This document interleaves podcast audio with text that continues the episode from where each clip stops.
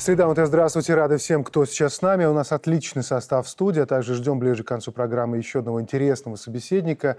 Поговорить есть о чем. Вот, казалось бы, еще совсем недавно мы всем обществом обсуждали то, что произошло в Мачулищах, и вот потом целая череда событий. Вот этот нелепый шпионский скандал, который раздувают поляки, с задержанием белорусов. Мы обязательно об этом сегодня поговорим. Симптоматично. Ну и, конечно же, это инцидент в Гродно с ликвидацией террориста, который, как сообщается, готовил громкие теракты, э, оказал сопротивление при задержании, был ликвидирован.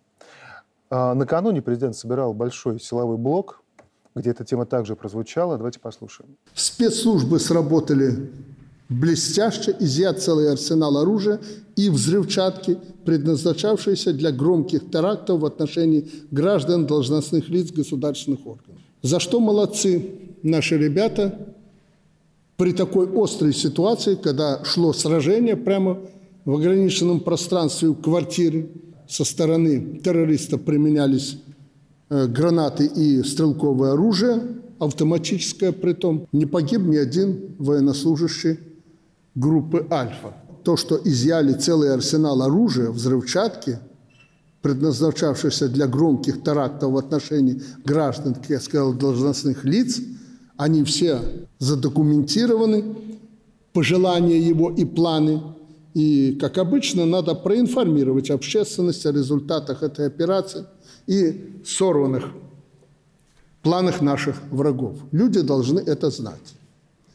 И вы, руководители силовых ведомств, как никто понимаете, что это нам очередной сигнал. Николай Евгеньевич, что же все-таки это был за сигнал такой для нас? Как вы это понимаете?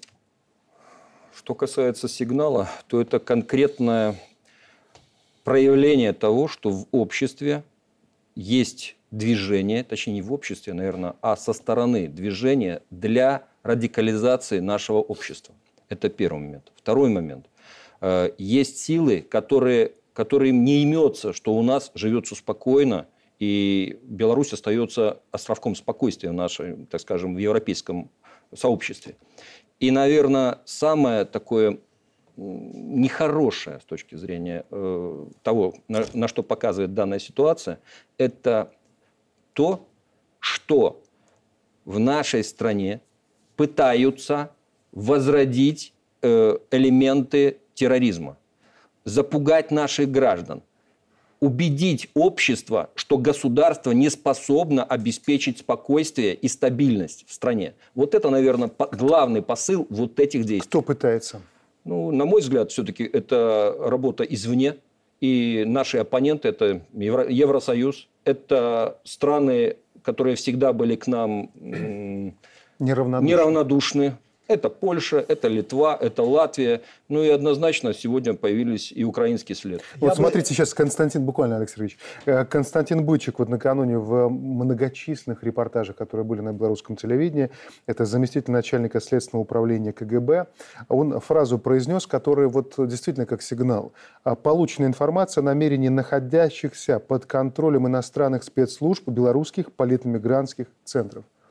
То есть это тождественная, тождественная вещь. Политмигрантские центры, Вы поймите, Мы должны четко понимать, что это люди, которые не имеют сегодня веса в нашем обществе, но они должны показать свою работу. Они должны показать, что они представляют какую-то силу. И насчет, за счет этого получить финансирование, за счет этого получить политические бонусы со стороны и, самое главное, поддержку.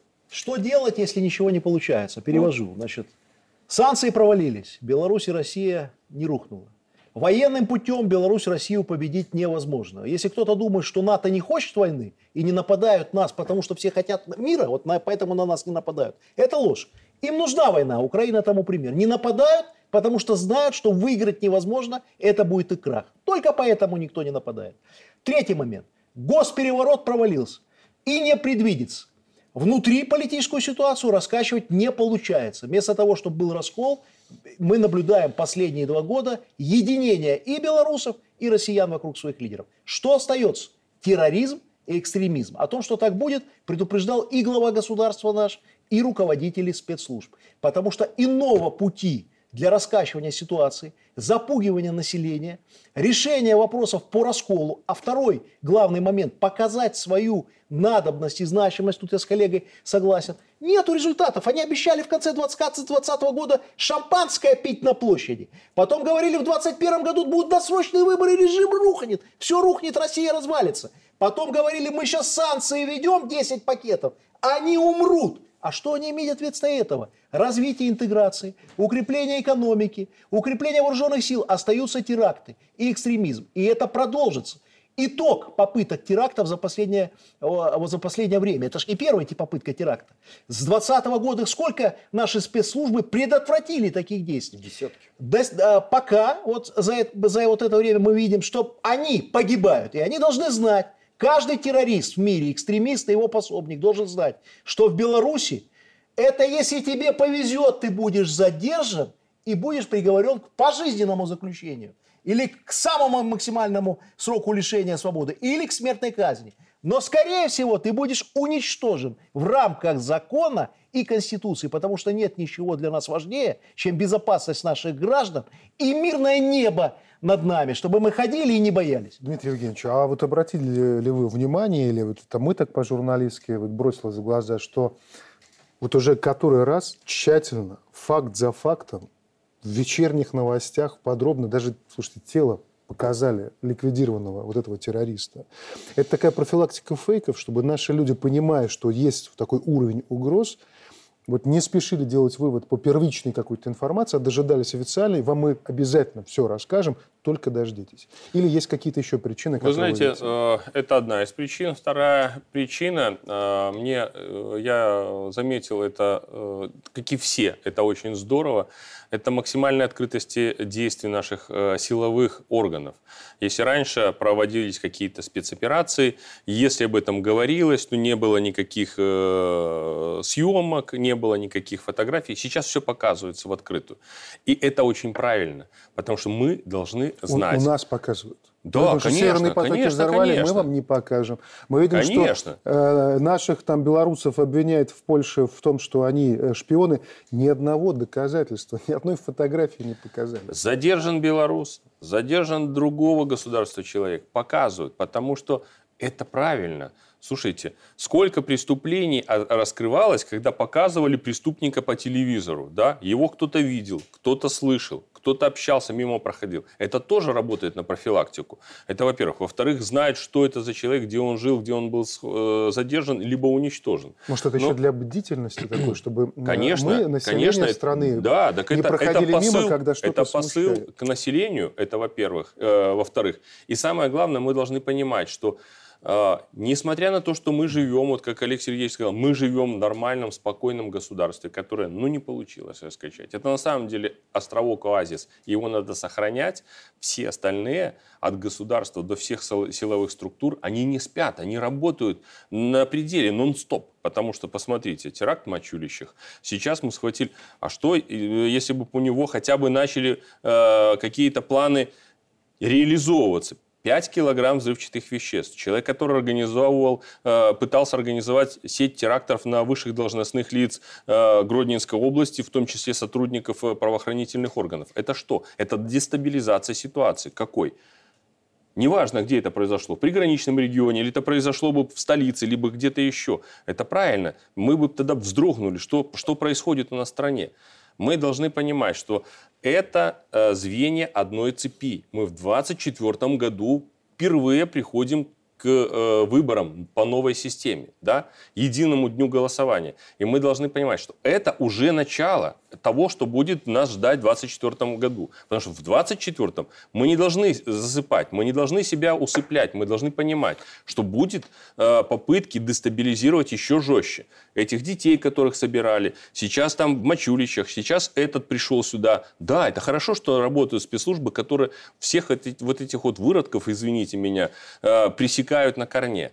Но это не последний, мы должны понимать. И мы всем обществом должны быть к этому готовы. Ольга Игоревна, как вы на все это смотрите? На границах Республики Беларусь идет военный конфликт. И речь идет не только о регулярных армиях, но и о наемниках, со всех концов мира. Мы прекрасно об этом знаем. Поэтому э, я думаю, что вопрос о том, кто как бы провоцирует это извне, важен, но важно также понимать, что это не первый, не последний случай. Э, та информационная политика, которая ведется со стороны государства, мне кажется, она определяется очень простой формулой. Она нам известна с советских времен. Правопорядок в стране определяется не наличием нарушителей, а умением властей их обезвреживать. И именно это, как мне кажется, именно тот посыл, который есть сегодня а, в обществе. Но а, та открытость, которая сегодня вот как бы становится тоже нашим брендом и образцом для всех остальных, она как раз показывает населению, что успокаиваться пока еще очень рано. И все это действительно будет продолжаться. Но, тем не менее, наше государство демонстрирует да. вот своей деятельностью способность решать задачи по обеспечению безопасности государства. По, возможно, и оно располагает силами и готово брать на себя ответственность за будущее наших людей. И вот это конкретно демонстрируется нашим А помните, действием. как грязью поливали наши силовые структуры, дискредитировали? Вот те, кто так делал, может, уже увидели, как эти ребята в погонах жизни наши защищают? Их жизни защищают. Ведь если бабахнуло, сколько бы в этом доме э, погибло, погибло даже людей, если бы там что-то взорвалось.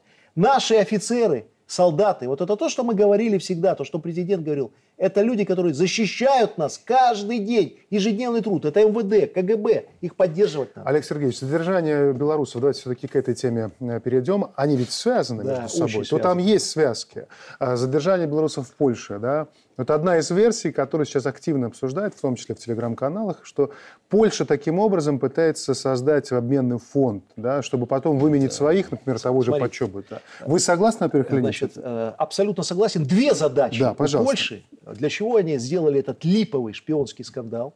Абсолютно дикий, абсолютно незаконный, когда задерживают студентов, которые якобы где-то шпионят. Две задачи. Первая – показать Соединенным Штатам Америки, как они усиленно борются с белорусско-российской угрозой. Им надо еще больше денег, они за счет этого живут. Я не удивлюсь, что в Литве сейчас будет тоже шпионский скандал. Задержат белорусов, беглых, каких угодно, неважно каких. Это первая задача – показывать работу с белорусско-российской мифической угрозой. А вторая задача – это торговля людьми. Это обменный фонд. А, мы а, вынесли законный абсолютно приговор по конкретным уголовным статьям. Уголовный кодекс не имеет национальности. У нас нет в Беларуси и не будет разделения людей по национальности, какому государству принадлежит. Это наша сила, это наше единство. А, одному из руководителей так называемого ликвидированного там какого-то польского союза. Поляки, они удивились, как же так? Это наша сфера влияния, Гродненская область. Вы имеете право кого-то тут задерживать, кто отставил интересы Польши? Имеем, если он нарушил уголовный кодекс. Это никакого отношения к, к нашему отношению к польскому народу не имеет. Вначале они закрыли погранпереходы. Погранпереходы закрыли именно в двух целях. С одной стороны, война, которая идет, и показать американцам, они закрыли когда? Байден когда прилетел в Польшу. Вторая цель – обменный фонд. Не работает. Беларусь людьми не торгует. Хорошо, мы задержим белорусских граждан, давайте с нами торговать, договариваться. Это, как вот, знаете, как, ну, это дико торговать Элемент людьми. Терроризма. Но разве это не дискредитирует вот тех, о ком вы вспомнили? Вот Варшавский, Вильнюсский обком, где Тихановская, где Латушки? Да у них нет совести А, а понимаете, что нет. они, вот это показывает это насколько их отношение к ним. Вот э, насколько Варшава, насколько США, Литва относятся к этим бегам. Это их фонд. расходный материал. Надо будет, мы вас обменяем. Поэтому я к ним сейчас, мы не раз им говорили, вы что думаете, вас не выдадут? Это вы сегодня сидите, вещаете в YouTube-каналах, сидя в грязной польской гостинице, о том, что вы на что-то будете влиять. Вас выдадут, когда полякам будет надо То есть выгодно. это тот же обменный фонд, Конечно. только сыграть абсолютно. позже. Но здесь ведь либо есть... их используют как террористов, угу. либо используют как лица террористов, то есть, ну, которые просто, вещают. Просто здесь же есть такая пикантность момента, да, я не буду на ней сильно останавливаться, потому что люди попали в беду, да, да и это... те, которые задержали. Но есть факт, что в 2020 году, ну, скажем так, многие из них симпатизировали той же Тихановской. И в данном случае получается опять а, одной, ни второму эти люди не нужны. Не нужны. То есть официальный Абсолютно. Минск по-прежнему вписывается. Того, Потому что как Тихановская скажет что-то против польской власти? Она живет за счет их, Это их денег. информационный Они повод колготы покупают, очередной. помаду губную. Все, что она имеет у себя в сумочке женской, Понимают, купили поляки. Понимают эти ребята, ведь параллельно люди, которые находятся в Польше, сейчас сообщают о том, что польский режим начинает активные действия в отношении, например, транспортных компаний, в которых они ищут русский след, белорусский А знаете, след. почему понимают? Я смотрю по количеству Понимают ли людей. вот те люди, которые сейчас туда попали, что завтра они могут Вот знаете, что доказывает, что понимают уже многие? Вот они попытались весной проводить опять акции протеста на улицах Варшавы.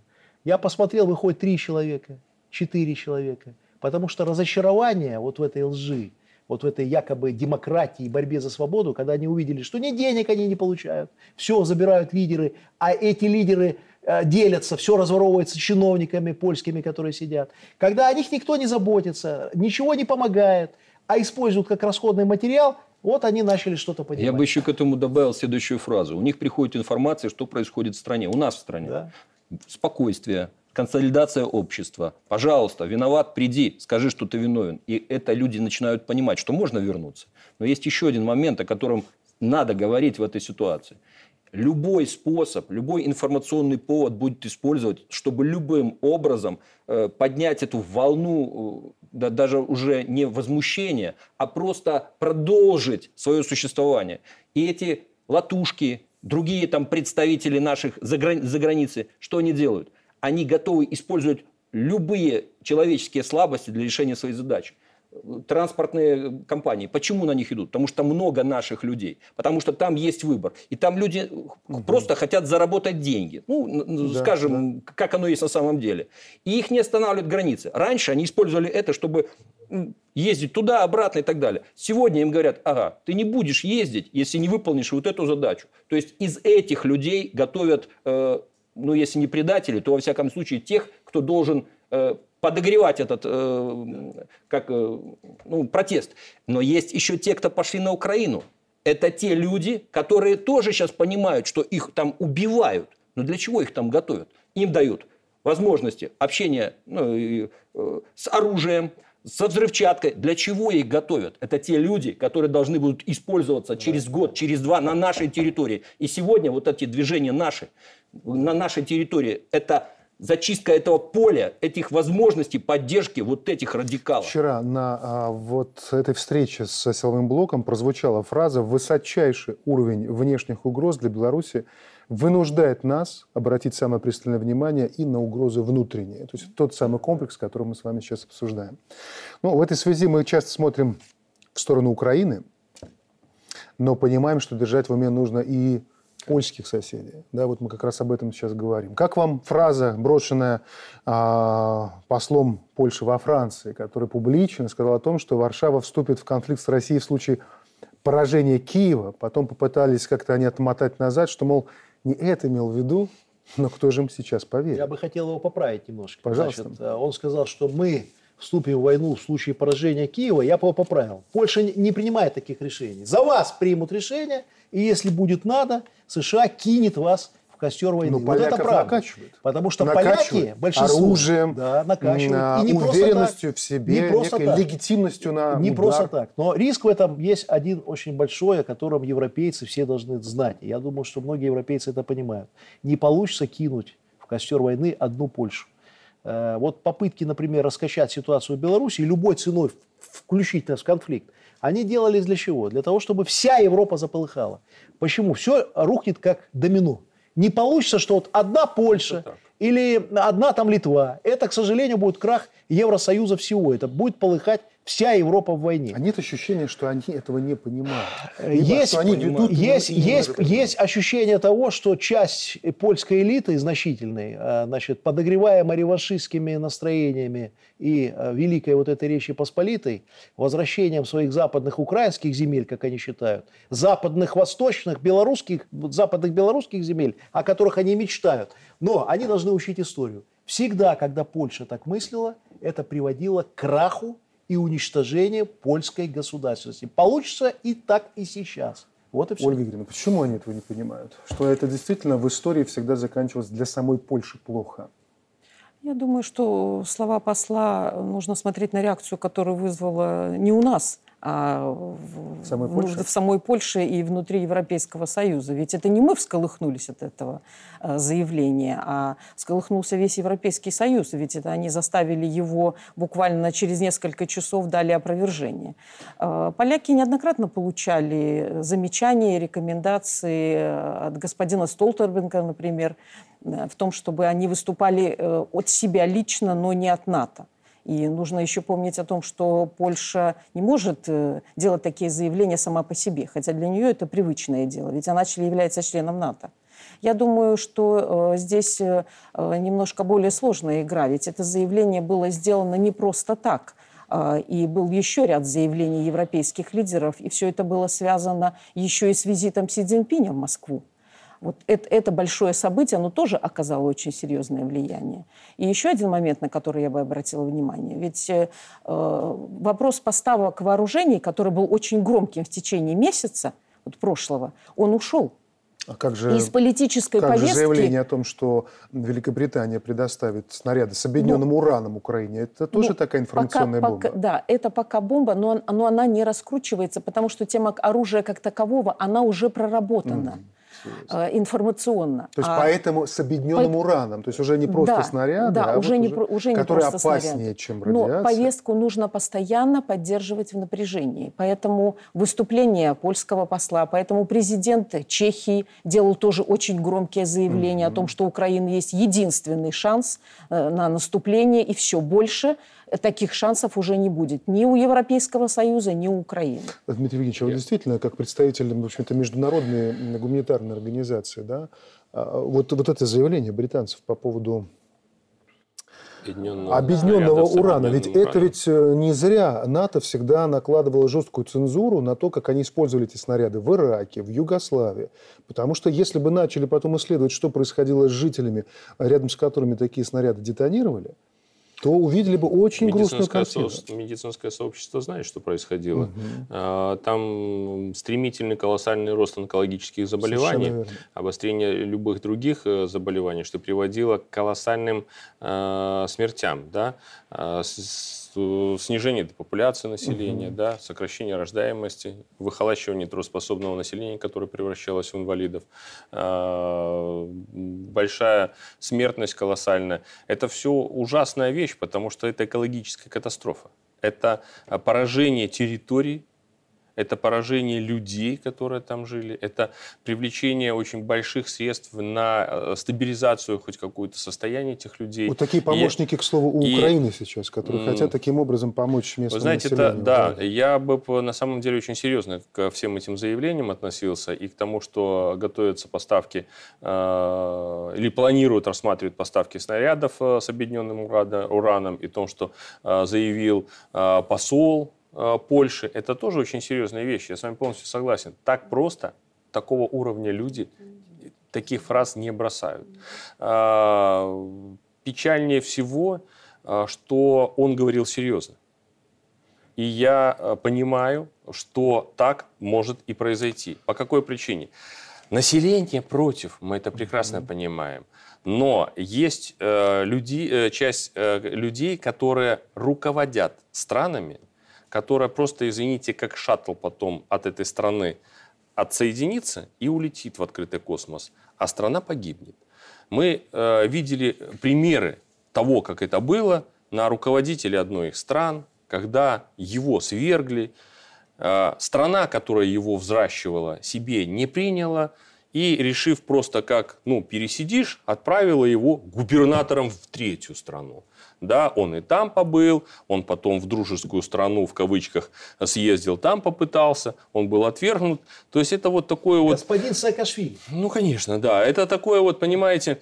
Э, Ребус. Да, да это, это такой вот э, отщепенец, да, который вот и там, и там, и уже никому не нужен. Эти люди э, такого же плана. То есть они прекрасно понимают, что их жизнь обеспечена уже полностью. Они спокойно э, уедут, а дальше трава не расти. Они никогда не будут э, находиться на территории своего государства, если оно вступит в войну. Но они приложат все силы, если будет надо, для того, чтобы оно вступило. Потому что как только Белоруссия вступит, э, не дай бог, в войну, то начнется Третья мировая война. Мы это прекрасно понимаем. Да. Это прямой контакт Европейского Союза с э, Востоком. Есть еще один момент, на который надо обратить внимание в этом, так скажем, в этой подаче. Все-таки это информационный вброс. Информационный вброс, он работает особым образом. Первая здесь составляющая в этом моменте – это что никто не бросит Украину. Мы готовы Украине помогать до последнего. То есть это направлено на Украину саму. Потому что Европа уже устала от Украины. Уже определенные государства говорят, может, хватит и так далее. И сегодня первый момент – это тот миллион боеприпасов, который им предлагается. Но когда начинается фраза, что они не помогут, что и танки, которые вроде как бы едут, тут добавляется, ничего, мы вам еще дадим более хорошее оружие с урановыми наконечниками. Потом речь шла про самолеты, они тоже придут, а Я мы об этом уже говорили. успокою. Вот у нас уже такая, люди будут нас смотреть, смотрят, и они уже война, война, война. Я вот немножко всех успокою. Значит, в чем успокою?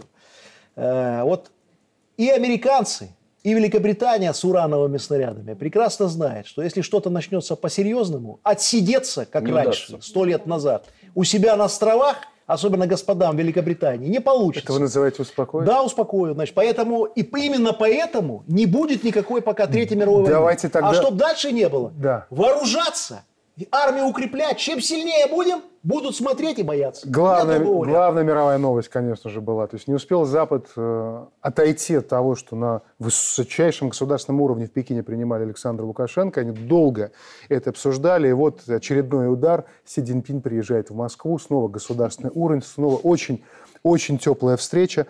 Что за сигнал Ольга Игоревна отправляет Китай всему миру, предпринимая вот такие шаги? Китай уже направил один сигнал, когда опубликовал э, свою программу. Из вот 12 мирную. шагов? Да, из 12 шагов. Э, Многие э, ждали плана, вот что это будет план какой-то для реализации. Конечно, это была концепция, и э, две статьи, которые, программные статьи, с моей точки зрения, которые опубликовали накануне визита, это происходит не так часто. Вот кроме визита, это был тоже очень важный момент. И вот как раз в этих статьях э, Владимира Путина и Си Цзиньпиня содержатся основные посылы. И я бы сказала, что это определенные такие контуры будущего. Вот это и есть та программа настоящая, которую предложили уже на уровне двух президентов. И поэтому так взволновалось международное сообщество, потому что э, в Польше, например, э, говорят о некой оси э, зла, повторяя практику вот 40-х годов. Это Москва, Пекин, плюс еще Беларусь добавляют сюда. Да, но оси они бывают очень разными. Оси они бывают разными. И э, образцовые э, отношения, о которых сказал Владимир Путин между Китаем и э, Российской Федерацией, вот это как раз шаг, шаг. Но ведь еще на что обратили внимание, что обычный Китай, который славится своим символизмом во внешней политике, тут кроме символа самого визита, который Да. осуществил, несмотря на колоссальное давление именно в эти дни, когда даже а, Гаагский суд, который, я напомню, легитимность которого не признают Российская Федерация, выдал И ордер на арест Путина, как раз подгадав, что под визит Си Цзиньпина. Но Си Цзиньпин сказал, ладно, символы. Он проговорил совершенно, как он видит, свои стратегические отношения с Российской Федерацией, когда сказал, что я помню, что в 2024 году у вас выборы президента. И я уверен, что российский народ поддержит Владимира Путина, сказал Си Цзиньпин, давай таким образом четко понять, на чьей стороне. Да, Олег Сергеевич. Визит нашего президента в Китай, начну с этого, превратил в пшик резолюции там, Европарламента по Беларуси, санкции и рассказы об изоляции. А визит лидера Китая в Москву, а это звенья одной абсолютно цепи, потому что четырех, вот этот, э, чет- четыре центра Минск, Москва, Пекин, Тегеран, он уже вырис- вырисовывается, и уже об этом говорят все мировые эксперты. Вот визит лидера Китая в Москву нивелировал и превратил пшик и вот эту э, резолюцию Международного суда, и несколько моментов обозначил. Первое. Запад кричит об изоляции Беларуси и России. Где она? После того, как на- лидеры России и Беларуси встретились и на Ближнем Востоке, и в Африке, и с лидером крупнейшей мировой державы, без которой судьба мира решаться не будет. Второе. Санкции превратили опять же в пшик. Изолируют и санкции вводят Европа в отношении самой себя. То есть фактически вот этот визит в Москву и встреча нашего президента с лидером Китая в Пекине показывает, что вся работа Европейского Союза и Запада по изоляции Беларуси и попытке сделать из нас изгоев Беларусь и Россию, она превратилась в ничто. Более того, мир на сегодня разделился не на два лагеря. Будет уже несколько центров силы. И Соединенные Штаты свое лидерство, ну уже все это видят, утратили. А еще одно событие, которое мы должны обязательно упомянуть, это встреча Ирана и Саудовской Аравии. Американцы сделали все за эти годы, чтобы сунниты и шииты не встречались и воевали. Это судьбоносная встреча. И произошло это Начало переговоров. Да. Да, да, это да, очень это серьезный первый, вопрос. Ближний Восток сказал нет американскому влиянию на Ближний Восток. Я бы продолжил эту фразу, потому что это на самом деле судьбоносные сейчас мероприятия, судьбоносные шаги, которые есть на уровне межгосударственных отношений, которые происходят на наших глазах. Мы с вами на самом деле наблюдаем э, становление нового миропорядка. И вот эта встреча глав Китая и России, которая вот только что прошла, она показывает или очерчивает контуры нового мира. Почему такой сегодня виск стоит справа налево? Потому что реально в мире появились новые силы. И это признают Соединенные Штаты, что они не способны противостоять э, коалиции России и Китая. И многие годы они пытались разорвать и одну, и другую страну отдельно. И сегодня главы этих э, великих стран показывают, как они видят будущее, э, будущий мир – принципы, на которых он должен строиться, и демонстрирует собственным отношением друг к другу, как это должно развиваться. И они становятся примером для других государств, о которых уже шла речь. И сегодня они потихонечку подтягиваются к этим странам, что страшнейший удар для западного сообщества.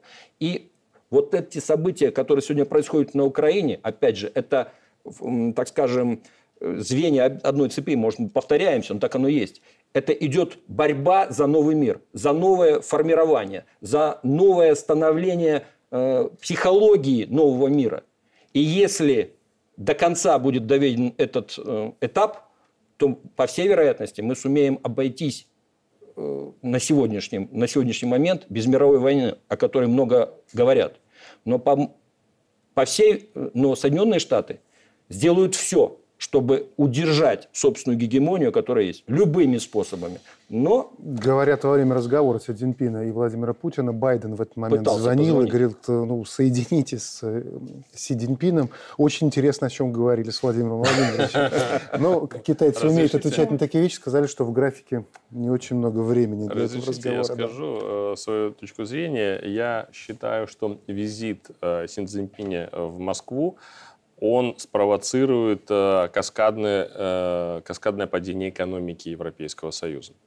Э, до этого у них ситуация была не совсем, так как вот э, Олег Сергеевич говорил э, в, в первой части, что э, санкции 10 пакетов 20-30 вводят, а ничего не получается. Да, я как в анекдоте про лося, пью-пью, а мне все хуже и хуже. Да? А сейчас получится э, еще стремительнее, потому что навстречу приглашены были кто? Руководители газовой отрасли, нефтяной отрасли. То есть сейчас идет полностью завязывание э, экономик, э, стремительное, причем, извините, две даже не супердержавы, а гигантских державы, Российская Федерация и Китай, договариваются о совместном сотрудничестве. Такая сырьевая база. Да?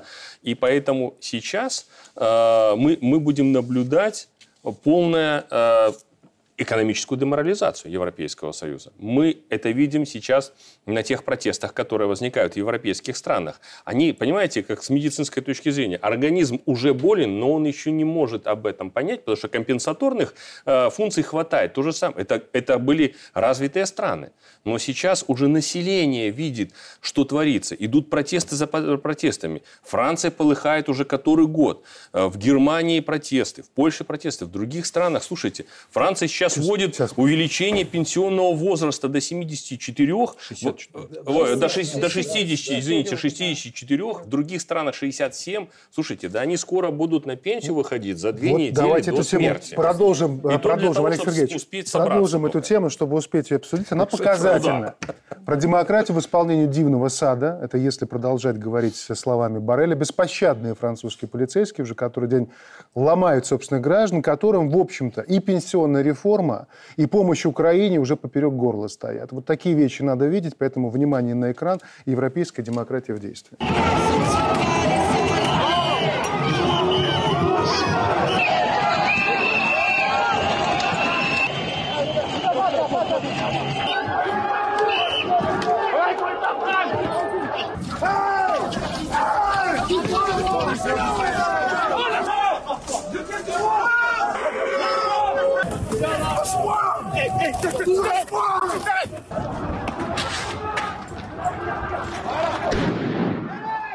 Париж нынче не тот уже, да? А где иностранные э, правозащитные организации? Где дипломаты, которые на наши суды как на работу ходят? Не будет ни санкций. Где хоть Ничего. один международный институт да. по правам человека? Олег Сергеевич. Ничего не будет. будет. Будет э, вот то, что мы говорили на протяжении многих лет. Двойные тройные стандарты избивают людей. А что за крыша?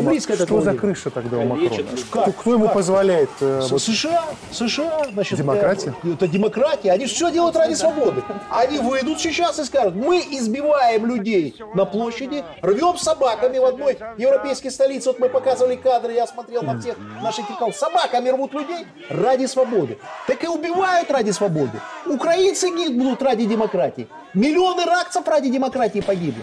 Но меня смешит другое. Почему люди выходят на площадь? Мы об этом начали. Выходит лидер Франции, Германии и говорит, ура, Наконец-то мы ушли от зависимости от нефти от России. И я хочу найти новость в интернете, что в Германии нашли шахту нефтяную. Не нашли. Во Франции не нашли. Оказывается, мы теперь в России не покупаем, а покупаем у США сланцевый газ. И мы ушли от зависимости. Сколько раз дороже? То есть, конечно, то есть у них уход от зависимости, это значит не покупаем у России. Вторая новость. Польша. Нашли огурцы российские на рынке. Нашли российские огурцы. Скандал! Как это так? Российские огурцы попали на рынок. Хочу успокоить европейцев. И белорусские товары, и российские будут на европейских рынках. Только дороже и через посредников. Как покупали огурцы, так и будете покупать.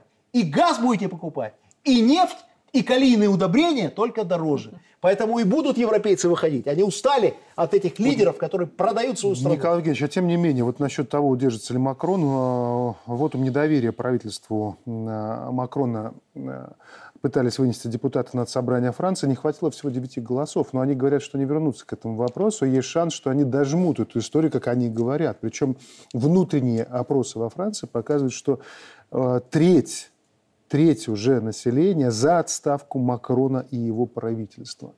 Все равно усидит? Вот, понимаете, здесь такой момент, э, как это называется, нельзя гадать. На мой взгляд, из той информации, которую располагаю, и исходя из тех процессов, которые происходят в Европе, усидит. И самое главное, усидит даже несмотря на то, что действует против собственного народа. Несмотря на то, что этот человек практически сегодня не решает ничего в собственном государстве.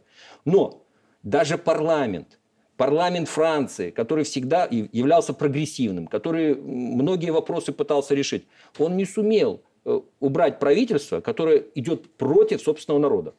То есть, обратите, разрывается связка народ, правительство и представитель народа в форме э, парламента. То есть это не важно. Обратите на это внимание. И э, уже даже не спрашивают парламент, а хотите ли вы или как вы, вашу точку зрения. Мы просто принимаем решение, несмотря на вашу, на вашу точку зрения, несмотря на то, как ваш народ на это говорит.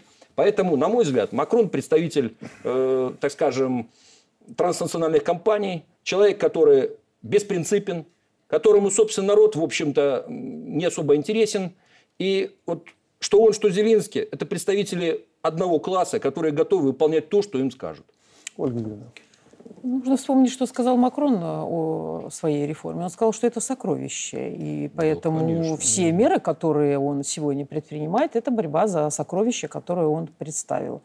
Э, здесь нужно выбирать либо права человека, либо государственная целесообразность. И депутаты, вот эти девять человек, которые не проголосовали, они прекрасно понимают, что Франции эта реформа нужна. И это не первые Э, вот такой вариант как бы ввести эту реформу. Ведь это было при Николя Саркози уже впервые. Были точно такие же да, жесткие но реформа протесты. стала просто последней каплей, судя по тем лозунгам, которые звучат сейчас на улицах Парижа. Но, а... И против того, что поддерживают Украину, да. и про многие-многие другие вопросы. Э, вот как бы специфика протестов как раз в том и есть, что вроде бы один вопрос основной – это пенсионная реформа, но ведь к нему угу. добавляется подводное течение, Совершенно. и поэтому протесты принимают вот такую форму. Профсоюзы, которые Э, преследуют благородную цель решить пенсионную проблему, они просто не в состоянии контролировать, кто еще присоединится. И те, кто устраивает погромы сегодня во Франции, это не те люди, которые вышли за пенсионную реформу. И когда они осуждали нас, э, то они не хотели видеть этих подводных течений. Но вот сейчас они видят их у себя. Мы обсуждаем сегодня самые громкие события недели. Вот э, в качестве такого наверное, главного акцента этой программы. 22 марта, сегодня важнейший день белорусской истории. Это день памяти сожженных деревень. Одно слово произносишь, хатыни, сразу все становится понятно. Вот для нас сегодняшних, Дмитрий Евгеньевич, вот для нас сегодняшних хатынь – это что в первую очередь? Это символ очень большой скорби и понимания, через что пришлось пройти нашим родителям, нашим э, предшественникам для того, чтобы создать наш мирный островок, который находится посреди сейчас бушующего океана. И поэтому э, в то время, когда другие страны пытаются не то что пере, переписать, а просто попрать Э, каноны вообще человечности, да, снося памятники, э, восславляя нацизм, э, мы создаем, мы консолидируем для того, чтобы показать. Вы знаете, не так просто во время войны потерять каждого третьего белоруса. Это трагедия национальная. И Хатынь – это просто один из маленьких символов, таких как Брестская крепость, как Красный берег, как Хатынь, как другие наши, как память, э, как музей Великой Отечественной войны, который единственный, который вокруг себя сплотил столько всего, столько боли, столько человеческих страданий. Поэтому, конечно, э, сейчас у нас 80 лет этой трагедии, и мы будем э, сохранять ее тысячи лет, чтобы человечество знало, что может случиться просто в одном маленьком островке. Я думаю, что Хатынь сегодня это руководство к действию для нас. А, никто из психологов, э, групп психологов и так и не ответил нам на вопрос, что случилось с Германией в 30-40-е годы. В чем была специфика его психологического состояния германского общества. Никто не ответил на вопросы, в какой момент, под воздействием каких обстоятельств человек превращается в зверя. Мы это видели в Хатыне, это вот самый яркий пример. Образование – раскаяние, демократия, мы точно знаем, они не являются гарантией того, что это больше никогда не повторится. Поэтому для нас это не только память. Это работа на опережение и разработка всевозможных сценариев, которые могут быть. Только так мы можем сохраниться, и только так мы можем почтить память тех людей, которые когда-то погибли за нас. Очень интересная мысль. Николай Евгеньевич. Для меня лично это трагедия, потому что как у большинства здесь присутствующих, мои деды когда-то принимали непосредственное участие в этих мероприятиях. Имеется в виду, защищая Родину и уничтожая фашизм. А для народа это, опять же, наверное, символ непоколебимости и, так скажем, цель, ради которой стоит жить. А цель заключается в том, чтобы сохранить собственную народность, собственную особенность и не допустить повторения этих событий. Я полностью э, присоединяюсь к словам, которые были сказаны. Да, и понимание того, куда надо идти и что делать, чтобы этого не допустить. Мы сегодня не должны забыть, мы не должны допустить, и самое главное, мы должны четко понимать, что никто, кроме нас, нашу страну не сделает лучше. Э, а вот эти люди, которые тогда уничтожали наших людей, их потомки и сегодня готовы это же продолжить. Хатынь – это та цена, которую наши деды и прадеды заплатили за то, что мы сегодня живем в свободной, независимой Беларуси. Это наше прошлое. Хатынь – это наше настоящее, когда вокруг нашей страны подняли головы бандеровцы, и многие говорят, что их надо простить и принять это как основу нынешней жизни. И Хатынь – наше будущее, потому что, предав прошлое, а у нас хотят забрать эту историю, мы предадим будущее своей страны и лишимся государственности. Поэтому Хатынь для нас – это сакра... Э, такой символ, который никогда мы не забудем и всегда будем учить детей. Спасибо большое за участие в нашей программе. Мы благодарим наших гостей, но не прощаемся. Через пару минут еще одна встреча с интересным собеседником. Оставайтесь с нами.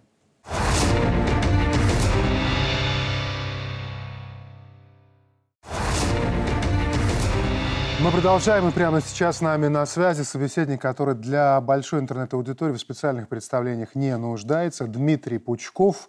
Дмитрий Юрьевич, здравствуйте. Спасибо, что присоединились. Доброе утро. Здрасте.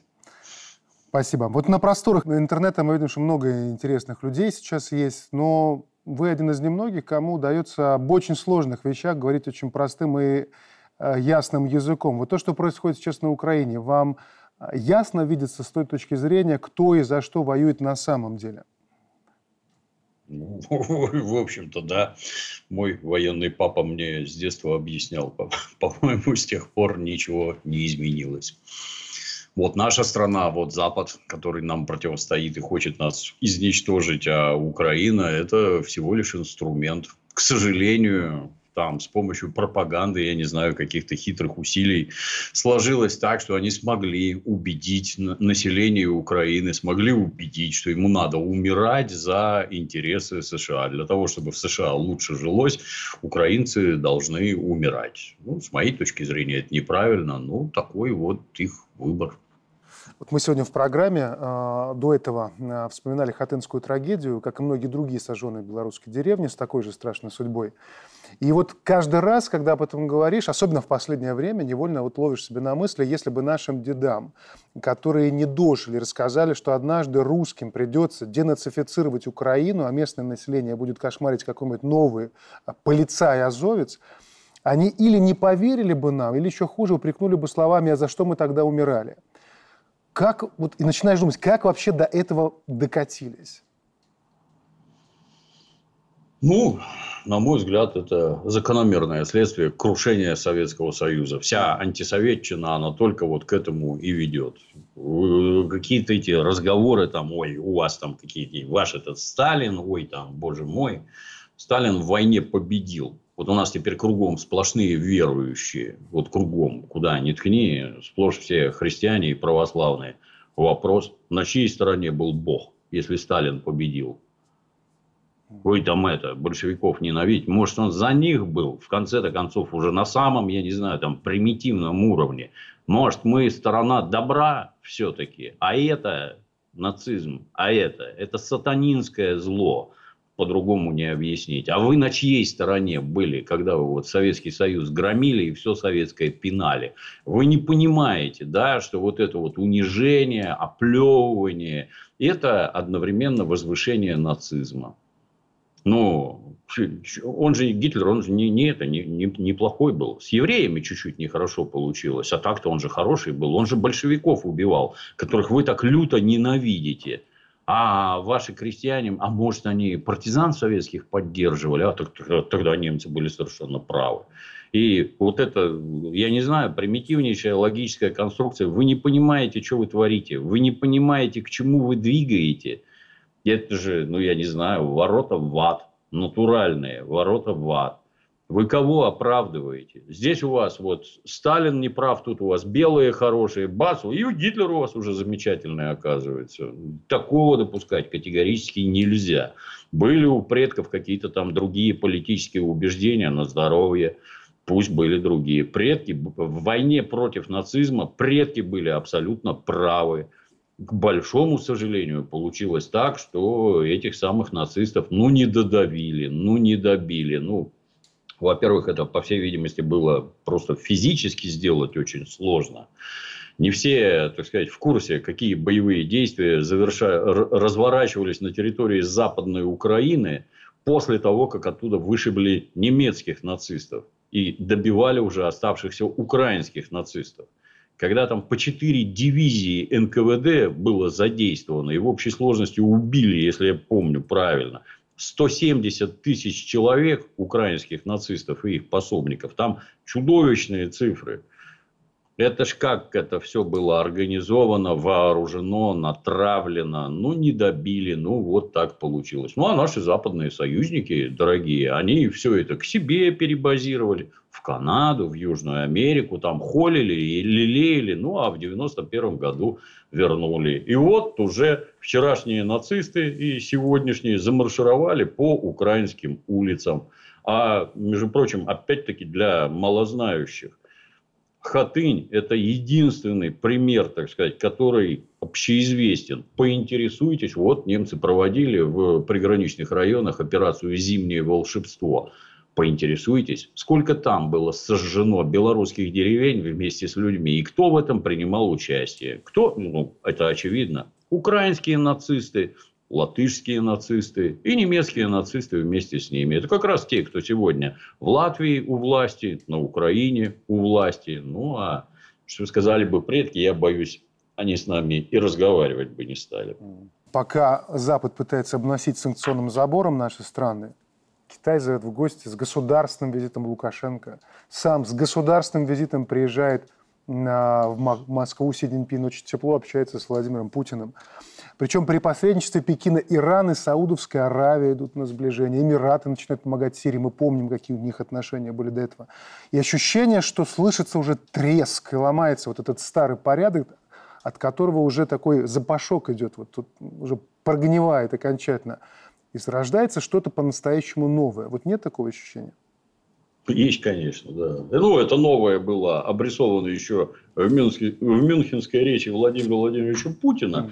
где речь зашла про многополярный мир. Ну, и с тех пор оно все именно туда и двигается. И газопроводы «Сила Сибири» спроектированы давно и построены давно, и рабочие отношения разнообразные давно налаживаются. И Си Цзиньпинь в Москву приезжает не первый раз – а давно приезжал, 10 лет, по-моему, назад. И, и это совершенно очевидно. То есть, вот то, что происходило там вчера в Москве, ну, с моей точки зрения, это наглядный показатель того, в какую сторону развернулся уже Китай.